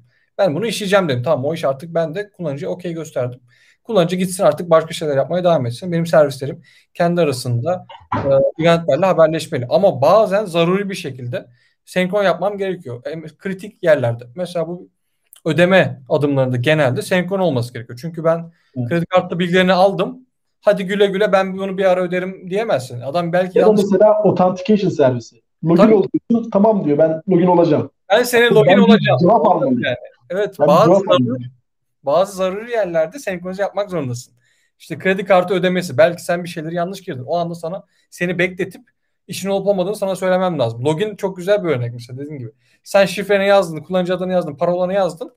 Tamam ben seni login edeceğim, sen devam et diyemezsin ki. Önce onun cevabını alman lazım. Yani zaruri olmadığı sürece bence asenkron iletişim e, öncelikli olmalı. Ben as kesinlikle asenkron iletişimi tercih ederim e, mikroservis arasında. Genelde işte event queue'lar, genelde de RabbitMQ, Kafka gibi e, event bus'ları kullanarak birbirleriyle iletişimi. Ama mesela verdiğim bir örnek vardı. E, Signal'lar örneğini verdin. Hani .NET'te hakimiyeti olmayanlar için de hani söyleyeyim bir WebSocket e, framework aslında. WebSocket kullanımı çok kolaylaştıran framework. Bunu da tercih etmem. E, çünkü WebSocket çok e, stabil değil. Yani çok fazla kayıp yaşayabilirsin orada. Daha çok real time işlerde ne bileyim chat'tir, şudur budur. Gerçi chat'te bile, chatting, mesajlaşmada bile e, tamam sen WebSocket kullanırsın ama o datanın bütünlüğünü sağlamak için gidersin bir request'i çekersin mesajları. Sonra eventleri sadece oradan publish edersin. Asıl datayı e, WebSocket'ten aktarmazsın. O da bazen hepimizin başına gelmişti mesela ne bileyim kullandığım bir Instagram'da veya başka bir yerde anlık böyle bir o veri doğru değildir veya göndermişindir gözükmüyordur falan bir çık gir yaparsın gelir. Hani asıl datayı soketle aktarmazsın. Ben de çok e, sağlıklı bulmuyorum aslında web soket üzerinden e, server to server bağlantısını e, mantıklı bulmuyorum. Onu da e, ekleme olarak söyleyeyim. Güzel. Ee, aslında hani bu asenkron iletişimde de e, benim bir sonraki sorum oydu aslında ama aslında soruma da bir cevap üret, üretilmiş oldu. Şimdi servisler arasındaki iletişim okey. Ama bir de sistemin herhangi bir T anında, herhangi bir zamanda A servisiyle B servisinin datası gerçekten doğru mu? Hani e, A servisi B servisine gidiyor ama o data gerçekten o an güncel mi? Doğru bir data mı? Hani bunu bilmek gerekiyor. Burada da e, şöyle yapılar var. Şimdi mesela şeyde monolit mimaride böyle bir sıkıntımız yok. Zaten transaction e, skobunu alırsın. Hani .NET'te bildiğimiz transaction skobunu alırsın. Yaparsın. 10 tane tabloya insert atarsın. 11.ye atılmadığı zaman callback yaparsın. Olay biter. Tertemiz bir şekilde 11 tablonun da e, datasının doğru olduğunu halledersin. Ya da işte product ve e, kategori diyelim. One to many, many to many ilişki kurarsın kardeşim. Cascade yaparsın. Buradan sildiğin zaman çat diye o da silinir. E, yani bu yapıyı monolitte korumak çok ama çok ama çok şey basit. Zaten birkaç tane yöntemi var. Ama monolite geçeyim, mikroservise geçtiğimizde soyut olmasından mütevellit biraz e, çözüm önerileri e, ayrışıyor. İşte burada benim en çok sevdiğim hani Saga Pattern, hani Event Driven mimarileri. E, şöyle bir cümle var hoşuma giden, şöyle bir cümle var. Request'leri geri alamazsınız. İstek olduğu anda bitmiştir. Sunucuyu kapat. O request bir kere alındıysa o request işlenecek zaten. Hani kullanıcı geldi, request attı, tarayıcıyı kapattı. Ne olursa olsun o request bir kere işlenecek client, şey, server side tarafından. Ama eventleri geri alabilirsiniz. Yani mesela ben bir order create ettim. Order create edildi yani order eklendi diye bir event fırlatıldı. O meşhur tabir event fırlatmak. Event'i fırlattık. Sonra bunu dinleyen diğer bir servis order'ı aldı. Order'la ilgili bazı işlemler yaptı ve yaparken hata olduğunu fark etti. Belli business rule'lardan geçmediğini fark etti. Ee, ve bu order'ı geri alacak. Yani ya da işte payment'tan örnek verelim. Payment eklendi ama işte refund edildi. Refund edildiyse ne olacak? Kargo servisinde kargo iptal edilecek. Sipariş iptal edilecek mesela. Çünkü orada refund edildi. E, kullanıcıya geri ödemesi verildi. İşte bu bunun gibi yapılar. Eğer bir hata oluşursa tam zıttı eventini geri fırlatırsan aslında o döngüyü sağlamış oluyorsun. Yani olayı tekrar geri almış oluyorsun. Burada da o verinin tutarlılığı açısından ben de event driven mimarlerin çok daha e, tutarlı olduğunu düşünüyorum. Ben de yanlış anladım aslında. Demin yanlış anladım. O yüzden böyle bir şey yaptım. E, kendimde içsel bir e, şeye girdim, sorguya girdim. E, şunu anladım. Hani geri alınamaz dediğin e, şuydu. Sen dedin ya işte request geri alınamaz, event geri alınabilir. Event geri alınabilir deyince şöyle düşündüm. Yani event'i gönderdim. Yok yok hayır Android o event yokmuş gibi hani öyle bir şey mümkün değil. Zaten eventler de e, dediğin gibi e, şey çalışır. E, yani onu geri alma, undo etme gibi bir şey mümkün değil. O eventi gönderdin. Ya yani şöyle düşün. Vazoyu kırdın. Şimdi sen vazoyu hadi geri al olmaz kırılmasın diyemezsin. O vazoyu tamir etmen lazım. Hani vazoyu kırma eventini fırlattın gittiler vazoyu kırdılar. Diyeceksin bu sefer vazoyu tamir et eventi fırlatman lazım ki adam o vazoyu yapıştırsın tamir etsin oradaki. Diğer servis tamir etmesi lazım. Yani e, bundan dolayı aslında geri alınmak diyemeyiz bunu aslında ama hani e, gerçekten bu eventi desteklemiyor olabilir. Burada hani dediğim gibi Saga paterni doğru implement edildiyse zaten e, işten bile değil ama ya tam bir geri alma olmuyor. Çünkü historisinde yani çünkü eventlerde event sourcing kullanıyorsan eğer senin bu historisinde önce vazonun kırıldığını sonra tamir edildiğini göreceksin zaten. Yani burada direkt doğrudan geri almış olmuyor aslında. Hiç kırılmamış gibi gözükmüyor. O kırılmış ve geri almış. Mesela senin dediğin gibi kredi kartı ödemesi ödendi Sonra refund edildi. Sen bunu hani event sourcing kullandığın için zaten geçmiş yönelik bütün aksiyonları görüyorsun aslında orada. Yani aslında tam bir geri alma e, tabiri doğru mudur bilemem orada. Ama e, şey oluyor. E, onu geri almak için yapıyı sen kendin kurguluyorsun aslında. Yani, yani kurtarma yani geri almıyorsun da düzeltiyorsun. Kıyamet senaryon var. Hı hı. Kıyamet senaryon var. Onu destekleyebiliyorsun. E, hatta bununla ilgili Bora Kaşmer'in de güzel bir sunumu vardı. Hani bu mikroservis mimarisi datanın herhangi bir zamanda nasıl doğru olduğunu ispatlayabiliriz, nasıl onu güven altında tutabiliriz diye bir e, konuşması vardı, bir sunumu vardı. E, onu da kesinlikle hani izlemenizi tavsiye ederim. E, o da yani Bora Kaşmer de kendine özel bir custom bir mimari kurarak hani işte e, RabbitMQ'yla, işte Redis'iyle, şuyla, buyla böyle bir kalıp halinde tasarlamış olduğu e, bir e, şey var. Bir güzel bir yaklaşım var. Onu da belki ilerleyen şey sunumlarda aktif hale getiririz. Hatta ee, o linki bulursak ben hemen e, bu dakikanın hemen bu dakikada o linki koyabilirim videonun üstüne. Tamam biraz zor ya. Ama tamam. daha sonra belki bir sonraki eventte tekrar paylaşabiliriz. Evet. Bir canlı olarak canlı yayınlara devam etmeyi düşünüyor musunuz diye Damla'dan bir soru gelmiş. Evet, e, düzenli olarak e, sunumlara e, aktif yani aktif olarak devam etmeyi düşünüyoruz. Aslında bu bu tarz böyle küçük küçük o mu bu mu? Mikro servis mi, monolit mi? Coder mı, developer mı? Bunun gibi aslında e, bunun gibi başlıklı sunumlar bizim için aslında ısınma turları dediğimiz. E, biraz daha hani platformlara alışalım, işte bu canlı yayın etkinliklerine alışalım diye e, oluşturduğumuz eventler. E, daha sonrasında işte aktif olarak konuklarımızı aldığımız e, farklı farklı sunumlarla e, gerçekleştirmeye çalışacağız. Farklı sunumları gerçekleştirmeye çalışacağız. Ben son olarak küçük bir soru soracağım ve sonrasında artık toparlayalım. E, evet, ben canlılarımız vakti de yaklaşık bir yarım saat açtık ama e, şu anda var. Yani o yüzden çok da bölmek istemiyorum izleyen de olduğu için. Çok da kısıtlamıyorum seni e, şey yapmayalım. Devam edebiliriz daha kısa bir süre. Ee, şimdi benim için en önemli ama en önemli sorulardan bir tanesi ki onu en sona sakladım. Yeni bir istek geldi.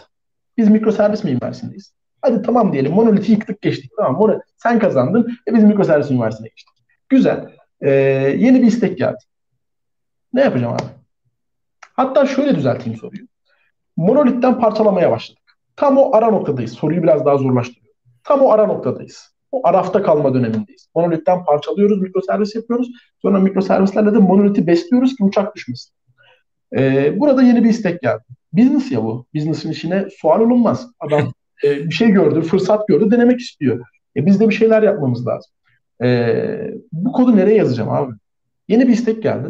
Bunu götürüp mevcut monolitin içine mi koyacağım? Yeni bir mikroservis mi yazacağım bunun için? Yoksa mevcut mikroservisin içine mi yerleştireceğim? Evet anladığımı özetliyorum. Şöyle bir durum var. Benim zaten servislerim var elimde. Ama öyle bir özellik geldi ki elimde A servis var B servisi var. Öyle bir özellik geldi ki hem A servisi hem de B servisiyle alakalı değil mi? Şu anda içinde bulduğumuz durum bu. Hı hı. Şimdi ben bu e, özelliği A servisine mi eklemeliyim, B servisine mi eklemeliyim yoksa C servisi yapıp ikisiyle de e, ortak e, haberleşecek. Monolitin içine mi gömmeliyim? Ha ya da senin dediğin senaryoda ortada bir tane A monolit A var. Monolit e, şeyim var. Projem var. Ve de mikroservis B projem var. Senin dediğin aslında monolit ve mikroservis. Tam o geçişteyiz. Tamam geçiş döneminde güzel. Sen kazandın, sen kazandın. Monolitten parçalamaya başladık. Her şeyi best practice'ine de uygun yaptığımızı kabul ediyorum. Saga pattern'lar, şunlar bunlar. Teknik bilgiler havada uçuşuyor. Hı-hı. Ama bir tane problem var abi. Yeni bir tane istek geldi. Evet. Tamam. Biz, biz demiştik ki biz demiştik ki business'a abi bizi bir 2-3 ay rahat bırakın biz şunları bir parçalayalım. Sonra zaten daha hızlı olacağız diye söz vermiştik ama business şey bu. Sual olunmaz işte. Adam getirdi 15. günde bize bir tane istek verdi. Ne yapacağız? Güzel. Yani anladım şöyle şu bu sefer çok güzel anladım. Ee, ya bu çok zor bir soru aslında. Çünkü e, hem mikroservise geçmek istiyorum. Monolitten kurtulmak istiyorum. Ama ben bunu mikroservis çerçevesinde düşünürsem çok büyük bir özellik de olabilir aslında değil mi? Şu anda. Ya A monolith application'ım var. Bir tane de B mikroservisim var. Bir tane feature geldi. Bu feature aslında monolith yapıma çok uygun bir feature. Ama ben e, monolith'ten çıkmışım artık. Yani onu hedef almıyorum. Ve bunda bir deadline'ı var. Yetişmesi de lazım mantıken. E, çünkü iş yapıyoruz, business yapıyoruz burada. Bunu ben nereye yazmalıyım? Karar verme e, kısmından bahsediyoruz. Şimdi kesinlikle bizim de yaşadığımız bir durumda aslında. Bizim Furkan'la beraber yaşadığımız ve her seferinde farklı karar alıp her seferinde de acaba doğru muydu? Acaba diğer türlü yapsaydık nasıl olurdu diye bir türlü o paralel evrende neler döndüğünü düşündüğümüz, düşünüp durduğumuz bir e, sorunsal. E, ya bunu hala ben e, doğru karar verebileceğimizi bilmiyor. Her sefer yani ne karar verirsen ver hep aklın diğer e, seçenekte kalacak büyük ihtimalle ama e, genelde yüzde yüzde veremiyorum ama yani büyük bir ihtimalle e, herkes monoliti seçecektir. Çünkü hazır yazılmışı var. Monolith'te pek çok yere bağımlı. Pek çok yere request atıp veya event kurgulayıp erişmek yerine direkt monolithin içine gömeyim diye tercih alınabilir pek çok. Bizim de e, böyle tercih aldığımız noktalar oldu. Ama e, işte orada süre limiti çok önemli veya işte yaptığın mimari çok önemli. Eğer e, birden fazla yere dokunuyorsa ben de mecburen yani zorunda kalarak gidip monolith application içerisine geliştiririm ama biraz önce bahsettiğim gibi modüler bir şekilde geliştiririm. Kendisini tek bir parça halinde geliştirip koparması kolay bir şekilde geliştirip monolitin içine koyarım. Hatta gerekiyorsa ayrı bir repoya ayrı bir kütüphane şeklinde geliştirip onu e, mount ederim asıl e, monolith application ama e, yani mümkün oldukça e, onu koparacağımı bilerek yaparım. Ama diğer tarafta da mikroservis yaptığını düşün. Bu sefer bunun planlaması çok daha zor oluyor. Ya ileride bu servis kullanan başka servis olabilir mi? Bu servis ileride şunlara da bağlı olabilir mi? Veya işte ben bunu böyle yaptım ama yarınki ihtiyaçlarım için belki şöyle olmalı gerekiyor derken aslında senin ihtiyacın olan 3x kadar bir özellik varken sen aslında 10x'lik özellik düşünmen gerekiyor. Ya bu dolayısıyla development süresini de ekstra uzatıyor. Burada iyi karar vermek lazım. Bu tamamen bir trade-off. Evet. Bir developer olarak tek başıma karar verebileceğim bir özellik değil aslında bu. Böyle düşünüyorum. Yani benim karşılaştığım hani seninle beraber çalışırken de karşılaştığımız problemlerde hani hiçbir zaman dediğin gibi için ferah olmadı yani. Lan doğru yaptık mı acaba? E şimdilik Ama doğru gözüküyor. Hep o diğer seçmediğin şeyde yolda evet. kalıyor. Yani e, aklın işte yani doğru yaptım diyor ama lan acaba işte iki ay sonra ne geleceği meçhul. Bak business böyle bir şey getirdi. İki ay sonra bambaşka bir şey getirebilir. O zaman ne yapacağız? E biz monolitten çıkmaya çalışıyoruz. Sürekli monolite feature ekliyoruz. Yani o parçalanma süresini de uzatıyoruz yani. Çünkü o sıra ona da gelecek. Sonra onu da bir düşüneceğiz. Yani monolite yaptığımız zaman ben şöyle düşünüyorum. E, günü kurtarmak gibi. Hani bugün orada kalsın. Biz bir 4 ay sonra zaten sıra ona gelecek. O zaman tekrar bir düşünelim. Hem biraz daha otursun. E, bir şartları belli olsun. Belki business bundan vazgeçecek. Küçük bir deneme yaptı. Yok abicim olmuyormuş kaldırdık. Kaldırdık belki. Yani belki A-B testinden bile geçelim. Böyle şeyler olabilir. E, o yüzden bir şey yapıyoruz değil mi? Yani kuyruğu uzatıyoruz. Hep kuyruğun sonuna yeni bir eleman ekliyoruz mikroservise bölerken. Evet evet. Yani işte orada şöyle şeyler yapanlar gördüm. Dedim ki hani o domain servisi ve altında mikroservisler yapan e, yapılarda şunu şunu genellikle e, uyguluyorlar. Yani e, ortada bir monolith application yok. Her şey mikroservise geçmiş ama domainlerin altında mikroservisler var. Domain servisi var. Bu geri kalan içindeki tüm mikroservisleri manage ediyor. Diğerleri o şekilde falan. Domaine gömüyorlar bunu. Domain istedikleri sonucu alırlarsa hemen küçük bir mikroservise geçirip o cluster'ın içine koyuyorlar. Monolith devam eden, yani monolith'i parçalayıp mikroservislere geçen yapılarda da dediğim gibi öncelikle gidip monolith'in içine bir koyuyorlar. Kuyruğu uzatıyorlar. Diyorlarken şimdi yanlış bir karar almayalım. Çünkü monolith'te yanlış yapmak eksi birse mikroserviste yanlış yapmak eksi on. Çünkü aynen, aynen database'i, kendi şeyi, her şeyi farklı. E, onları manage etmek yeni bir yük almayalım. Gidelim bunu hemen şeye koyalım. Monolith'e koyalım ve ondan sonra ilerleyelim diye bir e, karar genellikle alındığını gördüm. O zaman şimdi hani e, kısaca bir toparlayalım. Ne oldu evet. şimdi? Ya mikroservis mi monolith mi abi şimdi? Neyi konuşuyoruz da ne oldu şimdi? Davut Güloğlu'nun öyle bir şarkısı vardı. Ne oldu ne oldu bilmem ne falan diye. Yani ne, ne konuştuk şimdi? İki saattir konuşuyoruz bır bır bır. Ee, işte mikroservis anlattık, monolit anlattık falan. Benim çıkardığım ders şu oldu. Kesinlikle eğer yeni bir uygulamaya başlayacaksan ve hani daha önceden bir mikroservis mimarin yok ise yepyeni bir uygulama, bir startup şirketi gibi kesinlikle ama kesinlikle monolit başlamalısın. Ama monolit başladın diye her şeyi de controller'ın altına yazma. Yani bir modüler yapı düşün, bir katmanlı mimari düşün, işte uygulamalarını ayrı ayrı modüllerde geliştirip e, monolitin içine gömmeye çalış. Bir modüler monolit kavramı kurgular. İleride ya kesinlikle da doğru bir şey et yani sen orada. Yine de e, yani, kod, kodlar modüler olsun. Yani kodları mikro olsun. Mikro kodlar yaz aslında orada. Evet. Yani e, testini, integration testini, unit testini yazarsan tadından yenmez zaten. Daha sonra bunları koparman çok daha kolay olur. Çünkü e, testleri hazır. E, aynı testleri diğer tarafta da gerçekleştirebilirsin. Testleri olan bir şeyi daha hızlı geliştirebilirsin. Daha hızlı ona farklı şeyler ekleyebilirsin, kopartabilirsin, parçalayabilirsin. Ama kesinlikle ve kesinlikle monolit başla. Yani çok paran olsa da monolit başla bence. Paran olmasa da monolit başla. Hem maliyetleri daha düşüktür ilk aşamada. Tırnak içinde söylüyorum yani. Yani altını çiziyorum. İlk aşamada maliyetleri çok daha küçüktür. İlk aşamada deployment'ı kolaydır. İlk ben aşamada geliştirmek kolaydır. Maliyet yani ne kadar bütçe alırsa olsun dedik ama ya bütçe veri e, bütçe istatistik satın alamaz yani. Sen bir şekilde onu yapıp istatistiklerine, verilerini ölçmen, ölçümlemen lazım yani. Evet evet. Yani kesinlikle monolit başlamak bence en mantıklısı. Tabii doğrudur, yanlıştır. Hani orasını e, zaten hani domainden domaine değişeceğini her zaman söyledik. E, kesinlikle ama kesinlikle önce e, monolit başlamalıyız. Mon- modüler monolit başlamalıyız. Modüler bir monolit yapı kurmalıyız. Onun üzerinde domainin gereksinimlerini geliştirmeliyiz. Testlerini, unit testlerini, integration testlerini yazarsak tadından yenmez. Harika olur. Ee, daha sonrasında bir tane ben ekleyeyim. Tabii. Bir de şunu yapmayı yapmamalıyız. Sırf popüler diye hype development yapmamalıyız. Yani bugün mikroservis e, popüler. Hadi hurra mikroservise geçelim değil. Büyük ihtimal bundan 10-15 yıl sonra tekrar monolit popüler olmaya başlayabilir. Bu sefer de hadi monolite dönelim. Yapmayalım yani. Evet, Bu da önemli bir Monolith first dediğimiz şey, kavram çok önemli bir kavram bence. Ee, daha sonra parça parça mikroservise geçmek çok daha mantıklı olacaktır. Ee, mikroservise geçerken de kesinlikle ama kesinlikle bence e, unutulmaması gereken böyle şirketlerde beyaz tahtalar olur ya böyle. Oralara koskocaman harflerle yazmamız gereken bir DevOps. İki, her servisin kendine ait izole bir database'inin olması. 3. Event Driven mimari. 4 ise Shared ve Common Library'ler. 5. E, logging, monitoring, alert dediğimiz yapıların kurgulanması. Bence en temel bu 5 özellik mikroservise geçerken bizim rehberimiz, bizim yoldaşımız olmalı yani. Onlar yoksa, yani monitoring yoksa körsün. Körsün hiçbir şey görmüyorsun yani. Sunucu ne alemde? Ya benim bu requestlerim ne kadar response süresine sahip? E, hiçbir şey görmüyorsun. Logging'in yoksa yine körsün. Ya uygulama patlıyor mu, çatlıyor mu, ne ne yapıyor onu bilmiyorsun. E, istatistik tool'ların yoksa ya benim bu servisim ne kadar kullanılıyor? Hani e, bir profiler'a ihtiyacım var, bir profil çıkartmaya ihtiyacım var.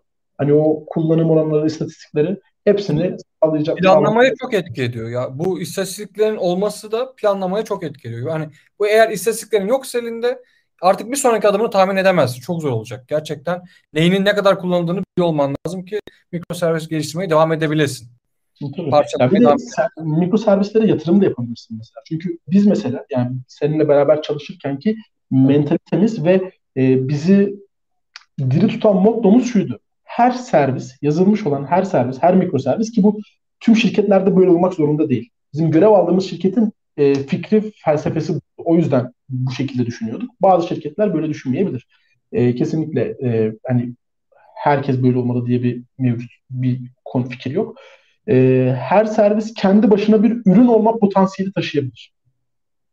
Bizim mesela çalışmış olduğumuz, görev almış olduğumuz şirketlerde böyle bir e, şeyimiz vardı. Böyle evet. Bir hatta şöyle bir şey olmaya. Her mikroservis standalone çalışabiliyor olması gerekiyor. Bizim şeyimiz buydu. Yani bizim takip ettiğimiz vizyon buydu aslında. Böyle bir kural yok genel olarak ama bizim her servisimiz tek başına ayağa kalkıp çalışabilecek bir e, e potansiyeli sahip olması gerekiyordu bizim vizyonumuza göre. Bizim tercih ettiğimiz nokta da genellikle API'leri yani API dediğim çok özür dilerim API değil servisleri bir gateway gibi kullanmak yani. Al kardeşim credential'ların bunlar çalış şimdi. Al kardeşim işte provider'ın bu çalış şimdi. Mesela her servisin eğer sizin de yani şu anda yayını izleyen arkadaşlarımızın da ya da daha sonra Spotify'da ya da YouTube'da izleyecek olan arkadaşlarımızın da şirketleri böyle bir mentaliteye sahipse yani her servis kendi başına bir ürün olabilir. İleride ben bu servise bir yatırım yaparım, bambaşka bir ürün çıkarmayı.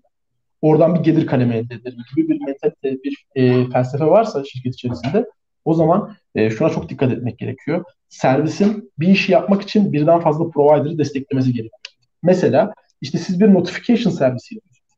Push notification'ı desteklemeli. SMS desteklemeli, işte SMTP ile mail göndermeyi desteklemeli, farklı işte e, farklı e-mail tool'larını desteklemeli, farklı provider'ları desteklemeli e, ve siz dışarıdan credential'ları vererek kardeşim bak ben de tenant'ım, te, işte multi tenant e, diyelim var ya da işte sadece user scope'unda işlemler yapıyorsunuz. E, al kardeşim ben buyum, ben de şu provider'ı şu credential'ları kullanmak istiyorum. E, bu şekilde bir yapı yani e, dışarıda mesela bir tane notification endpoint'iniz var. Send diyorsunuz. Adamda işte Firebase var. Oradan push notification atıyor. İşte SMTP ile gönderiyor gibi. Evet, başka e, birisi de gelmiş. E, sen tanımlamış. Başka birisi gelmiş. Başka provider tanımlamış. Ha, desteklemiyor yani, olabilir. Bak ilk sıfır aşamasında e, o provider desteklemiyor olabilir ama destekleyecek şekilde kurgulamak gerekiyor. Mesela senin yaptığın şirketinde sadece e, tek bir provider e, desteklemesi gerekiyor. Ama sen birden fazla destekleyecek yapıyı kurup sadece bir tane implement edebilirsin. Yani Furkan demek istediği de aslında biraz e, o doğru yapıyı kurmak, genişletilebilir olması aslında. Evet evet. Yani zaten hani süreklilik her zaman her zaman söylüyoruz süreklilik. Consumer Driven Contract Testing. Hı hı. Berkan'a da buradan selamlar olsun.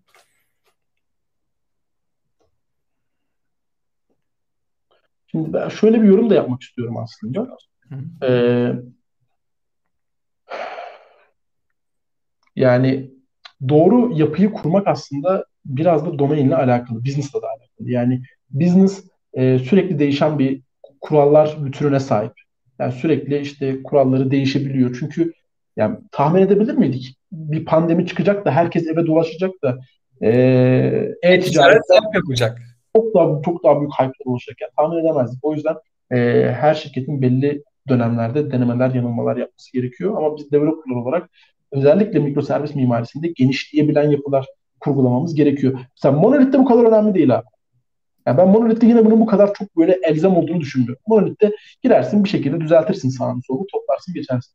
Ama mikroserviste çünkü e, diğer application'lar bağlı bir şeyler yapıyorlar falan. Yani o mikroserviste bence daha büyük bir elzem. Yani her şeyin daha çok şey söylemek istiyorum. Daha yani, genişleyebilmesi lazım. Bir şey söylemek istiyorum. Burada monoliti e, şey değil yani monolit e, geliştiriyorsam hiçbir tasarım prensibine uymak zorunda değilmişim gibi bir algı oluyor.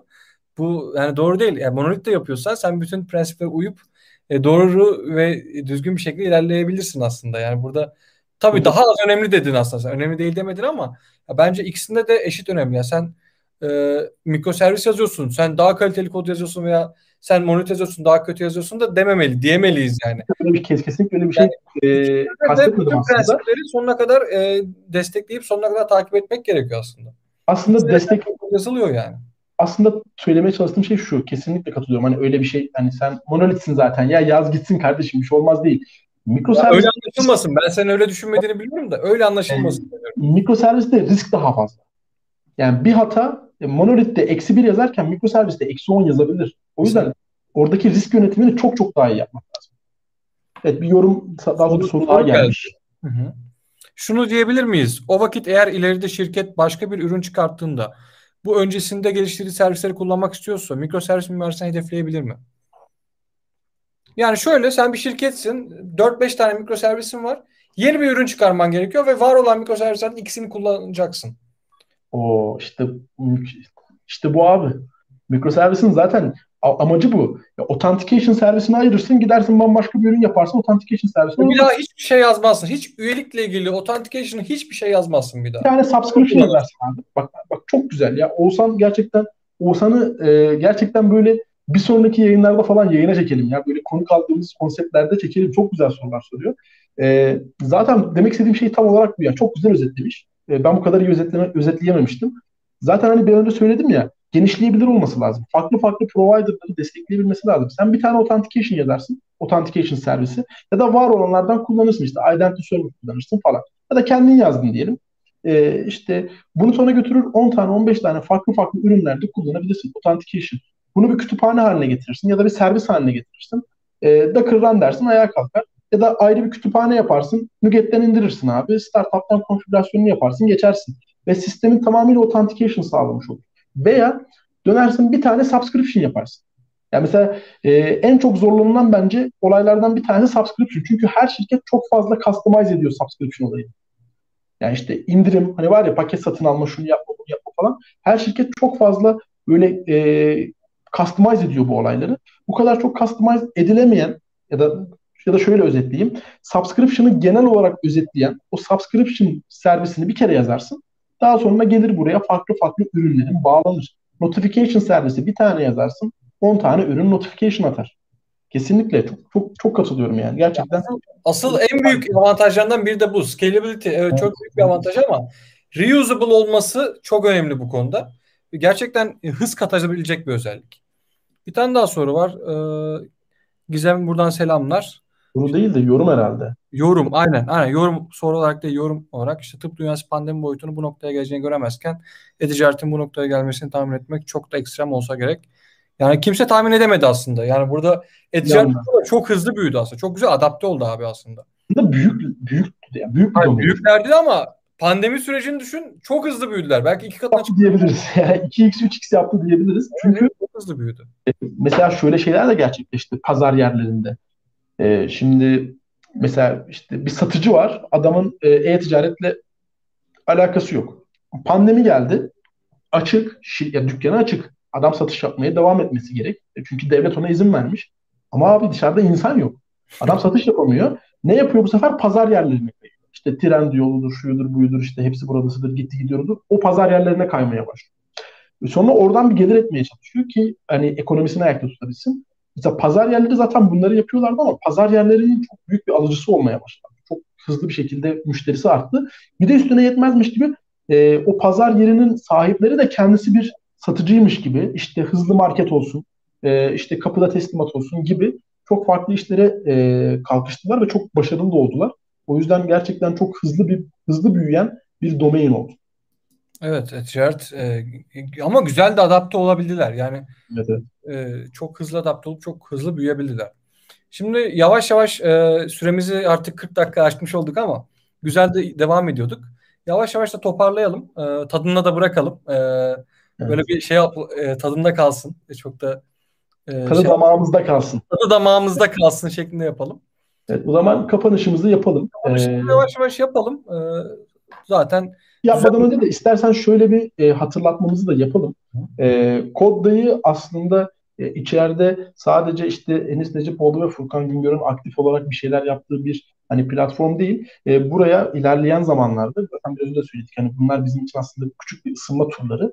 E, daha sonrasında çok güzel e, planlarımız var. Bu planlarımız arasında sadece hani .NET dünyasını ya da işte backend dünyasını ilgilendiren konular anlatacak değiliz. E, test dünyasında yani yazılımın test edilmesi bambaşka bir uzmanlık alanı gerektiren DevOps aynı şekilde frontend mimarileri işte mikro frontend diyoruz, React diyoruz, Angular diyoruz, Vue diyoruz, JavaScript frameworkleri bunlar da aslında başlı başına bir uzmanlık gerektiren konular. Bunlarla ilgili de bilir kişileri, sektörde tanıdığımız e, gerçekten hani e, güzel işler başaran insanları e, kanalımıza böyle aktif Hatta olarak yeri gelecek girişimle ilgili, girişimcilikle ilgili. Hani yazılım sektöründeki girişimlerle ilgili yeri gelecek.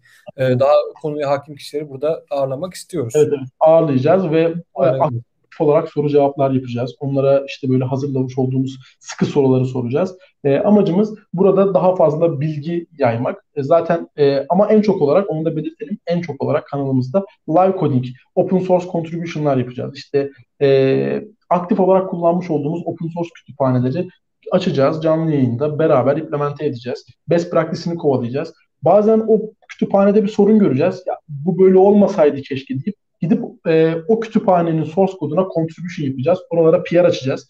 Böyle hep beraber hani open source deyiminin en ince, en böyle küçük hücresine kadar değinmeye çalışacağız. Open source contribution'lar, live coding'ler, pair programming'ler. Bazen yayındaki arkadaşlarımız da buraya alıp e, Twitch üzerinden büyük ihtimalle onlar gerçekleşir. E, Twitch üzerinden arkadaşlarımızı yayına alıp beraber onlarla beraber kod yazmaya çalışacağız. Bizi dinlediğiniz için, e, bize katlandığınız için diyelim. Uzun bir süre oldu çünkü. evet. e, çok teşekkür ederiz. E, umarım ilerleyen zamanlarda çok daha güzel içeriklerle karşınızda oluruz. Evet, önceki programa göre biraz daha derli toplu olduğunu e, düşünüyorum. Umarım da öyle olmuştur. Yani ben öyle hissediyorum ama e, katılan herkese teşekkür ederiz. E, katılan ve yorum yapan herkese. İlerleyen zamanlarda çok daha renkli e, konular bulup çok daha heyecanlı verici konularla karşınızda olacağız. O zaman e, zaten 3 saate tamamladık. E, nasıl kapatacağımız hakkında hala bir koordinasyon eksikliğimiz var. Ona hazırlanmadık. Ona hazırlanmadık. Hazırlanmadık ama o zaman şey yapalım. E, herkes sağlıcakla kalın. Ekstradan e, bir dileğin var mıdır Furkan? Ee, inşallah yazmış olduğunuz tüm kodlar production'da bugsız, defeksiz ilerler. Testleriniz her zaman %100 pes olur. Kendinize iyi bakın. Görüşmek üzere. Görüşmek üzere.